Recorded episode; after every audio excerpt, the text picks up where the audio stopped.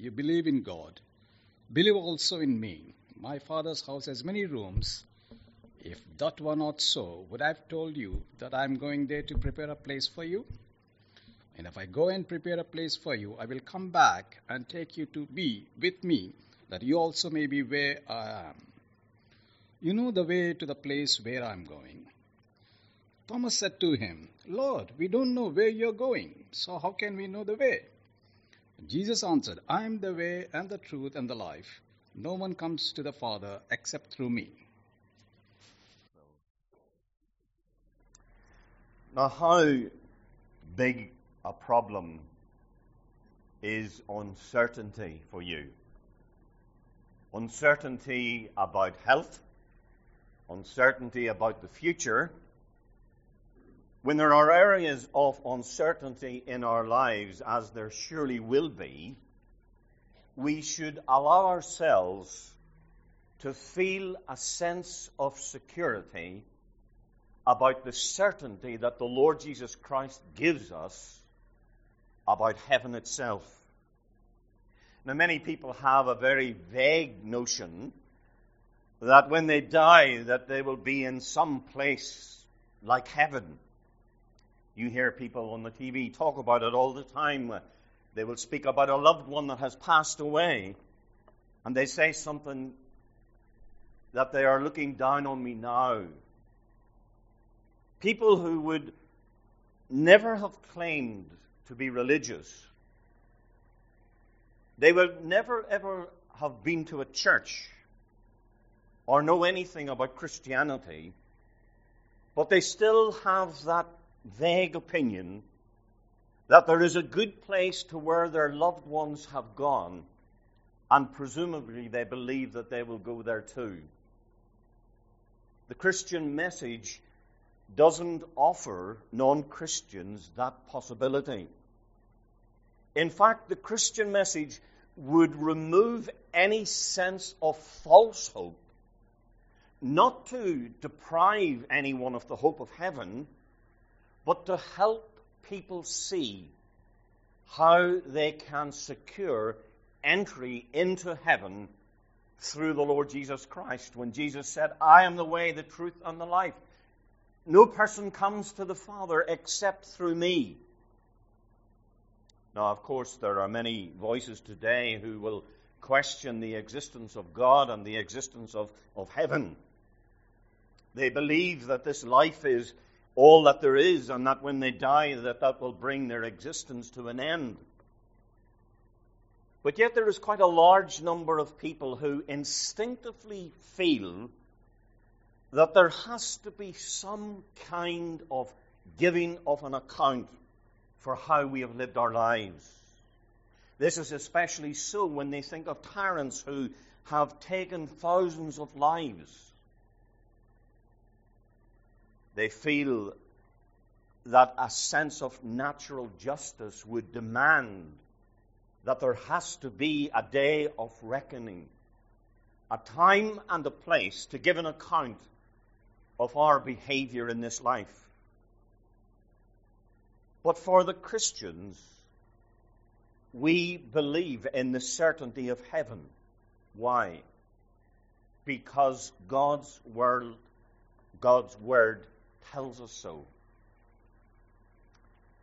Now, at my 60th birthday party, one of my relatives, who is a few years older than me, patted me on the back and, and said, Happy birthday.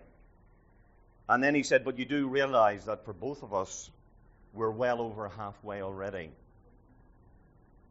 I have cheerful relatives like that. When I was younger,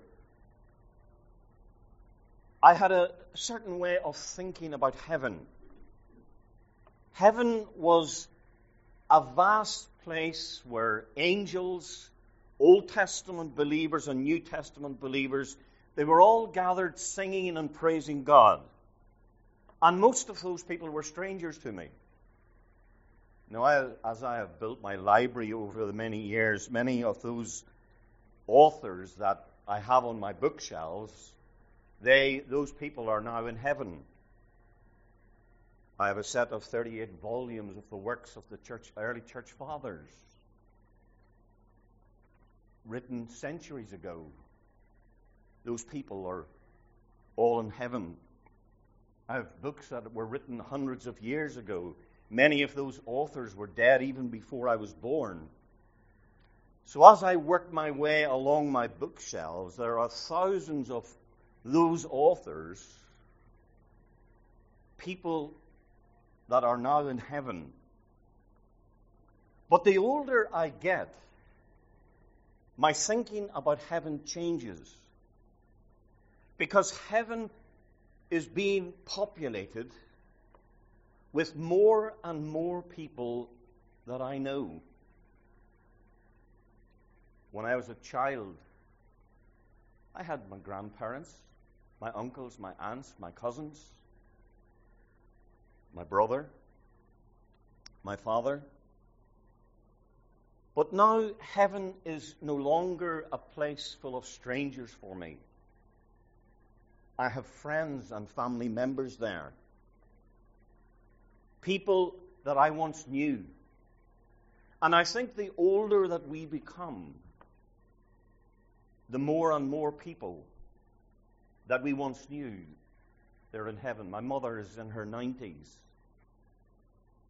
All of her siblings have gone. Her mother and father gone. She lost two husbands, gone. She lost a son. Many, many people that she once knew are now in heaven. And actually, the people that she knows now, that circle is getting smaller and smaller as more and more people die, many of them going to be with the Lord. So, thoughts of heaven as we get older are probably more and more in our minds. I told you a couple of times about my friend in Northern Ireland after his wife died. I went to see him and he said, John, he says, my bags are packed and I'm ready to go home. He went home to be with the Lord on New Year's Eve. I spoke with his daughter and I told her exactly what he had said. And she says, Yes, that would be typical of the kind of thing my dad would say. And he really meant it. He was a godly man. Heaven held comfort for him. Heaven held certainty for him. And heaven should be a comfort to us, but it also should be a place of interest to us because that is our destiny. Heaven is also the place where Jesus left to come to this earth. He said in John chapter 6 and verse 38 For I have come down from heaven not to do my will, but to do the will of him who sent me. Jesus also reminds us that heaven is the place where God the Father is. You recall how Jesus taught us to pray. You should pray, Our Father in heaven. When Jesus had finished the work of redemption, he went back to heaven. The writer to the Hebrews says the main point of what we are saying is this we do have such a high priest who sat down at the right hand of the throne of the majesty in heaven. Now, the word heaven is used in three different ways in the Bible. It's used to refer to the atmosphere, the sky, the clouds. We talk sometimes about the heavens opening with torrential rainfall. The psalmist also speaks about the, the heavens meaning the starry skies then heaven itself is the place where God's presence is most manifest. Just as the atmosphere is a place and the stars are in a place, so heaven, as the place where God dwells, it is a real place. Now we say God is a spirit, so we might wonder how he occupies any place. But Jesus has become a man, and he will be a man for all eternity. In eternity, we will have physical bodies like the glorious, perfect body of the Lord Jesus Christ. Now, some people raise the issue of why we can't see heaven. They speak of the very powerful telescopes that we have, where we can see stars and planets at incredible distances away from the earth, and they say they have not spotted heaven. They actually speculate that when Jesus, when, it's, when the Bible says that Jesus ascended up into the clouds, that if the Lord Jesus Christ moved at the speed of light, starting in AD 30, that he would not yet have reached as far as we can see today by telescope. But why would Jesus want to travel so slowly? How long did it take for the angels to get from heaven to earth at the birth of the Lord Jesus Christ? That's a question that I can't give an answer to. But because we don't know all things, that doesn't mean that we don't know some things. And Jesus said, Here is something for you to know. Do not let your hearts be troubled. You believe in God, believe also in me. My Father's house has many rooms. If that were not so, would I have told you that I'm going there to prepare a place for you? And if I go and prepare a place for you, I will come back and take you to be with me, that you also may be where I am. So we have it on the word of the one who created this world.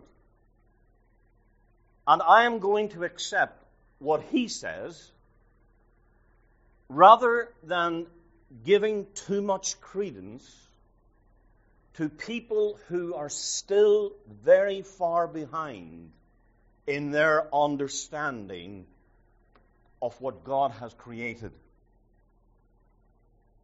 Heaven is not just a place. Jesus says it's a place for you. If people are going somewhere in a car to something that's exciting, and they tell you there's a place for you.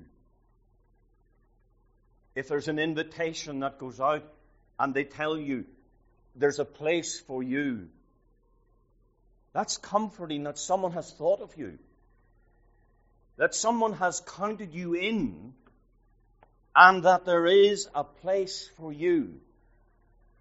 And how encouraging these words are that the Lord Jesus Christ has spoken. Do not let your hearts be troubled. I have a place for you. It's nice to know that it's home, an eternal home. There are not many details in the Bible describing what heaven is like. It actually has a lot more to say about what it's not like and what's not there. But most importantly, when we think of heaven, we can think of it as a place for you. When a believer dies, their spirit goes to be with Christ, which Paul says is better by far. When Jesus comes back again in the second coming, then believers who have died in the Lord, they will be reunited with their resurrected body, and after the final judgment, we will be united with Christ forever in the new heavens and the new earth. Our eternal existence will not be away up there, it will be down here upon earth in an entirely renewed creation where we will live with God forever. Isaiah the prophet tells us See, I will create new heavens and a new earth. The former things will not be remembered, nor will they come to mind. As the new heavens and the new earth that I will, I will endure before me, declares the Lord. The Apostle Peter says in 2 Peter 2, 3, verse 13, but in keeping with his promise, we are looking forward to a new heaven and a new earth where righteousness dwells. You see, Abraham is going to have his promise fulfilled. He's going to get the land along with us in the new heavens and the new earth. John in the book of Revelation says, Then I saw a new heaven and a new earth, for the first heaven and the first earth had passed away, and there was no longer any sea. He speaks of the new Jerusalem coming down out of heaven. I saw the holy city, the new Jerusalem, coming down out of heaven from God, prepared as a bride, beautifully dressed for her husband. He hears a voice saying this and I heard a loud voice from the throne saying, Look, God's dwelling place is now among the people, and he will dwell with them. They will be his people, and God himself will be with them and be their God. Nothing is going to stop that from taking place. The Church of England may make whatever laws that they want. It's not going to interrupt this. We will be his people, and God will be our God. During the time before the second coming of Jesus, Jesus, the place where God dwells, is referred to as heaven. Peter tells us that Jesus has gone back to heaven. He has gone into heaven and is at God's right hand with angels, authorities, and powers in submission to him. When Stephen was being stoned to death, Stephen, full of the Holy Spirit, he looked up to heaven and saw the glory of God and Jesus standing at the right hand of God. Look, he said, I see heaven open and the Son of Man standing at the right hand of God.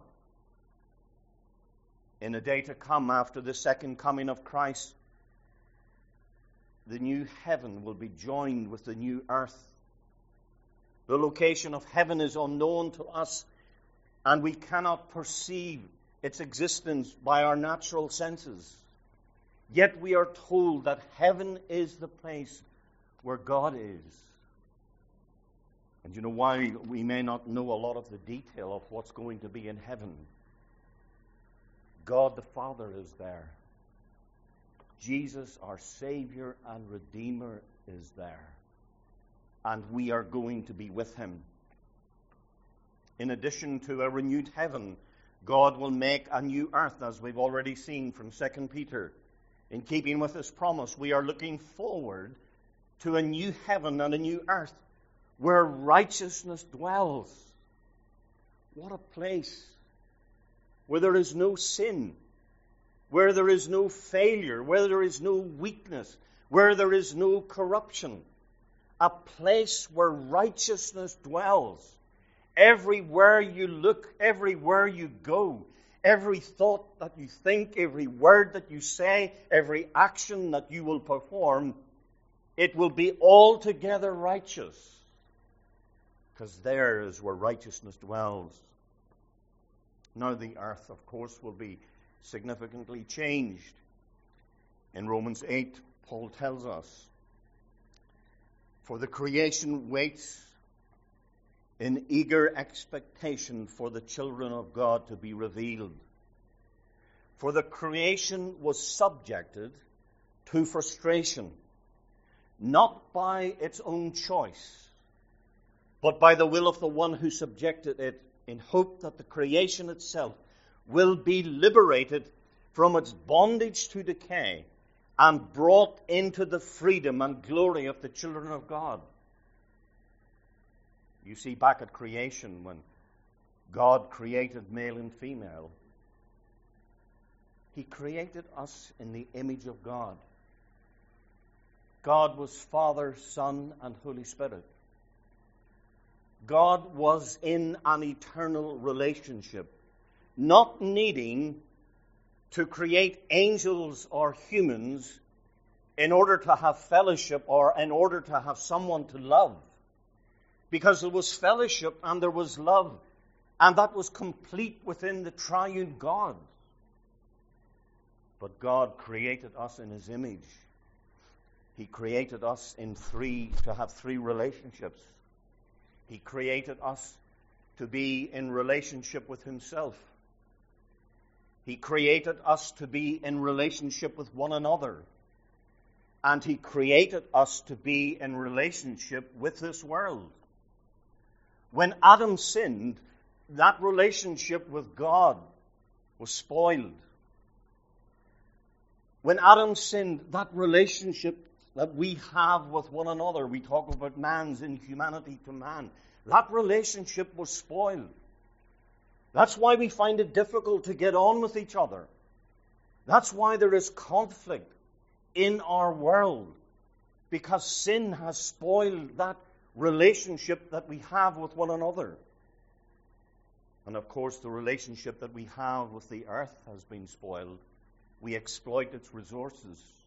We damage what we have been given and are supposed to look after. But the Lord Jesus Christ, He is redeeming that relationship that we have with God. He is redeeming that relationships that we have with one another. And in heaven, those relationships will be perfect. There will be no misunderstanding. There will be no abuse. There will be nothing to spoil. And of course, in Christ, through the cross, Christ is redeeming the relationship that we have with this earth. When He will redeem this earth in the new heavens and in the new earth. Now, the question has always been asked a debate between the Lutherans and Reformed writers going back over many centuries. The question is asked Will God completely destroy this earth and then recreate out of nothing the earth? Or will he redeem and renew this earth? Now, there are some verses that appear to suggest an entirely new creation. The writer to the Hebrews quotes from Psalm 102 and says, In the beginning, Lord, you laid the foundations of the earth, and the heavens are the works of your hands. They will perish, but you remain. They will all wear out like a garment you will roll them up like a robe, like a garment. They will be changed. But you remain the same, and your years will never end. Again in Hebrews chapter 12, at that time his voice shook the earth. But now he has promised, once more I will shake not only the earth, but also the heavens. The words once more indicate the removing of what can be shaken. That is the created things, so that what cannot be shaken may remain. Peter says, But the day of the Lord will come like a thief. The heavens will disappear with the roar, with a roar. The elements will be destroyed by fire, and the earth and everything done in it will be laid bare. John in Revelation says, Then I saw a great white throne and him who's seated on it the earth and the heavens fled from his presence, and there was no place for them. Again in Revelation 21, I saw a new heaven and a new earth, for the first heaven and the first earth had passed away, and there was no longer any sea. Our opinion is divided. Is it a complete replacement, or is it a renewal and a recreation? I personally prefer the idea that God redeems the creation. And the passages that speak of shaking and removing the earth and of the first earth passing away, that we can see that as the passing away in its present form, not as an annihilation of its existence, but a work of redemption. We see that in Romans chapter 8, that the creation is groaning, waiting for the redemption of our bodies because sin has blighted this creation. But whatever procedure God uses, the result will be the new heavens and the new earth and that will be perfection. God will be satisfied with the new heavens and the new earth, and all God's people will be satisfied and fulfilled with what God has done. Our resurrected bodies will be part of the renewed creation. In the new heavens and in the new earth, there will be a place and activities for our resurrected bodies. These bodies will never grow old or become weak or ill. There will be no mental incapacity. The former things will pass away. There will be no imperfections of any kind. God perfects the fallen creation in the new heavens and the new earth. God again will pronounce that the creation is good and that redeemed mankind is very good. The writer to the Hebrews considers a state of things which are not yet subject to human rule. It is not to the angels that he has subjected the world to come about which we are speaking, but there is a place where someone has testified. What is mankind that you are mindful of them? A son of man that you care for him.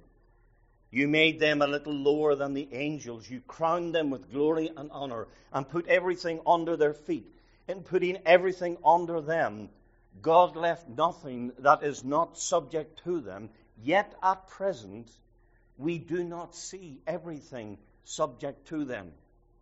Eventually, everything in the world will be subject to mankind under the rulership of King Jesus Christ. And in that sense, under Christ, we will inherit the earth. We will reign over the earth. And God will be our God and we will be his people. That's a theme that runs from Genesis to Revelation. I will be your God and you will be my people. John says that he saw a vision and he carried me away in the Spirit to a mountain great and high and showed me the holy city, Jerusalem, coming down out of heaven from God. It shone with the glory of God, and its brilliance was like that of a precious jewel, like a jasper, clear as crystal. The twelve gates were twelve pearls, each gate made of a single pearl. The great street of the city was of gold, as pure as transparent glass. I did not see a temple in the city because the Lord God Almighty and the Lamb are its temple.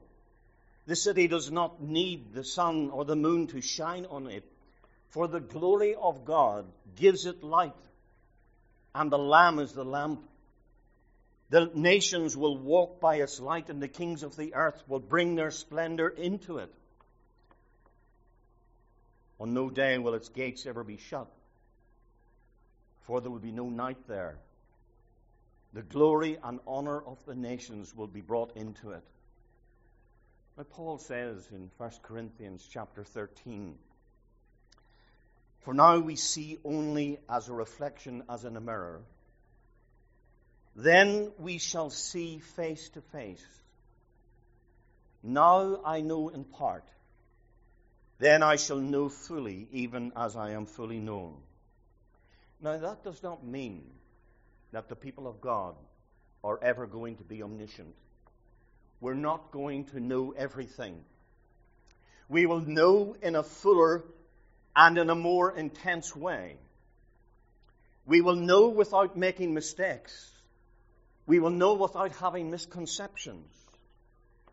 But since the Lord is infinite, we can never exhaust his greatness. The psalmist could say, Great is the Lord and most worthy of praise. His greatness no one can fathom. We will always be finite, finite creatures in the presence of an infinite God. And because the finite is in the presence of the infinite, there's always going to be more to learn we can expect to go on learning more about God and about God's relationship with His creation. We will continue the process of learning that has begun down here on earth. But then in heaven, we will have that increased capacity to learn and to know and to never forget what we learn. The new creation will not be timeless, but will include an unending succession of moments where every one of those moments will be precious. The book of Revelation tells us that there is no night there, and that the tree of life will yield its fruit. Down the middle of the great street of the city, on each side of the river, stood the tree of life, bearing twelve crops of fruit, yielding its fruit every month. And the leaves of the tree are for the healing of the nations. Each fruit will mark its season. That thought of heaven should give us certainty. It should give us hope. It should focus that destiny upon our hearts and minds and inspire us to lay up treasure in heaven. Because the treasure that we gain and acquire here will disappear. But that treasure in heaven will never disappear. And it will be for the glory of the Lord Jesus Christ.